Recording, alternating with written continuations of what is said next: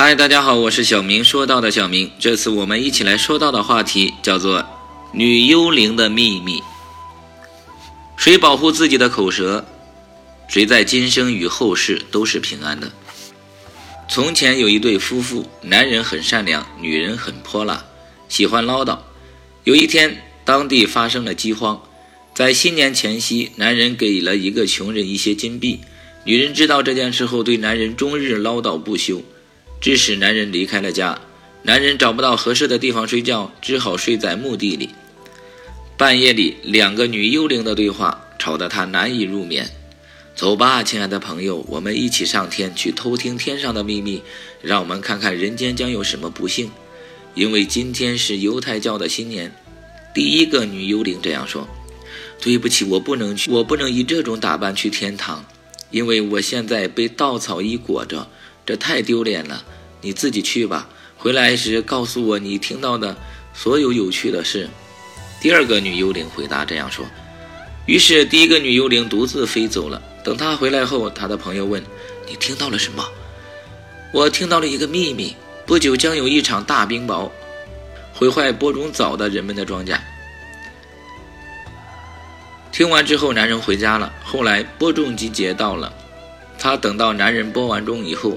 才开始播种，再后来果然应验了女幽灵的话，大冰雹毁掉了别人的庄稼，只有他的庄稼长得很好。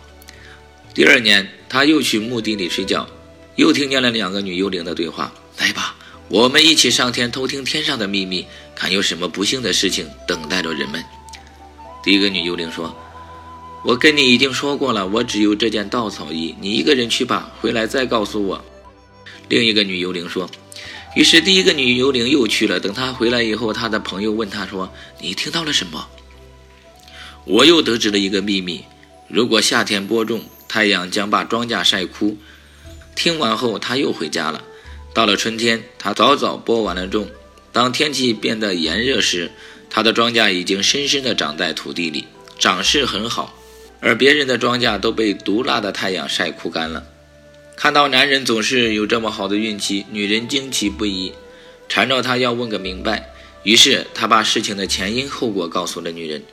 没过几天，女人跟一个失去了女儿的另外一个女人发生了争吵。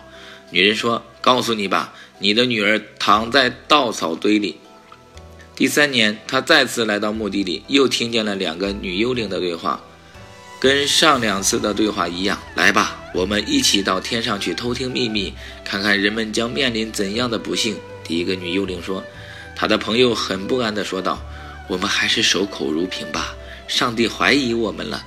以前我们说的话很快传到了人们那里去，所以在这里也不能说。